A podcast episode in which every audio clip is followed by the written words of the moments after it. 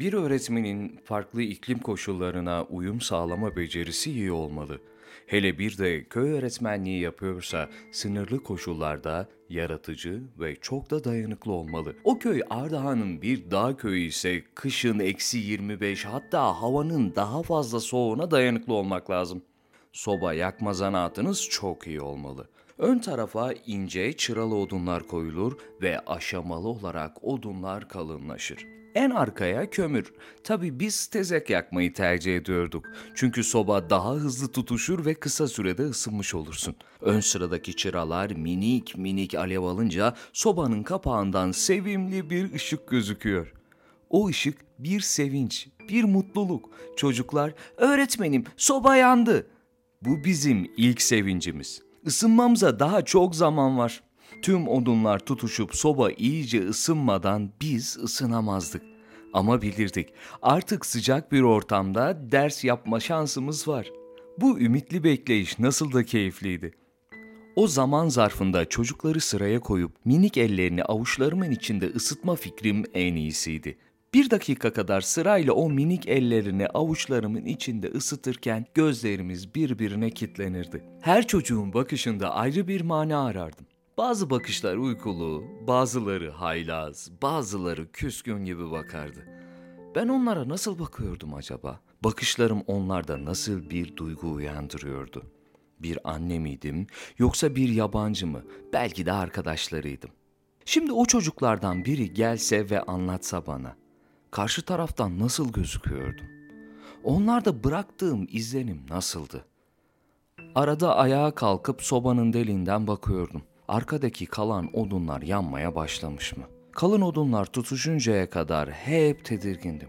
Çünkü sadece öndeki çıralı odunlar yanıyor ve kalın odunlar tutuşmadan soba sönüyordu. Dışarıdaki rüzgarın yönü de çok önemli. Rüzgar dışarıdan içeriye doğru esince soba geri tepiyordu. Ve biz dumanlı bir sınıfta kaldığımız için o gün hayal kırıklığı ile dersimize başlamadan son veriyorduk. Aslında arkadaki ateş de bana yardımcı olmaya çalışıyordu. Ufak bir kıvılcım tam arkadaki oduna tutunduğu an yüzüm gülüyordu. Haydi evet evet diye mırıldanıyordum.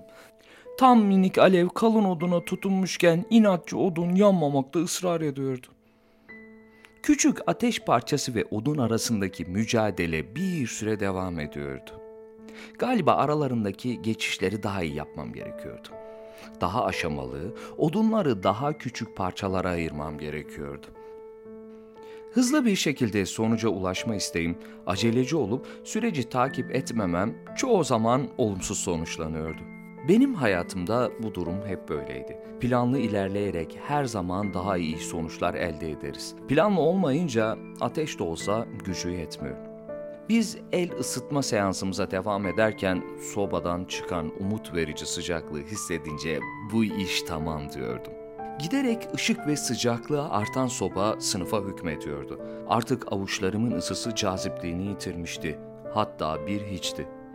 Hepimiz sobanın etrafında toplanmış, eksi 25 derece soğuğa karşı bizi ısıttığı için ona minnettardık. Sobanın etrafına dizilmiş, ellerimiz dizlerimizde, kafalarımızı öne eğip ısınmanın keyfini çıkarırken dışarıdan bakınca kutsal bir varlığın etrafında toplanıp ona boyun eğmiş gibiydik.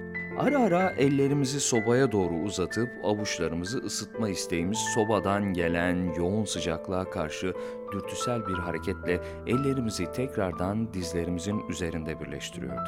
Sobanın bizi yakma hissi vermesi ürkütücüydü. Biz yine de dışarıda iliklerimize kadar işleyen soğuğa karşı içimizi tatlı tatlı ısıtan bu kutsal nesneye karşı sonsuza kadar bekleyebilirdik.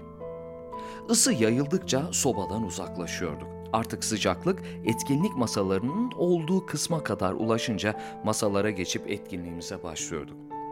Sobaya bakan sağ yanlarımız sıcaktan kıpkırmızı oluyordu. Ama sol yanımız hep soğuk kalıyordu. Yine soba tek tarafı ısıtıyordu. Sadece ona dönük yanımız ısınırken sobaya dönük olmayan yanımız bu sıcaklıktan kısmetini alamıyordu. Oysa ki bu sobayı yakma zahmetinde o da bulunuyordu. Ama sol yanım hep üşüyordu.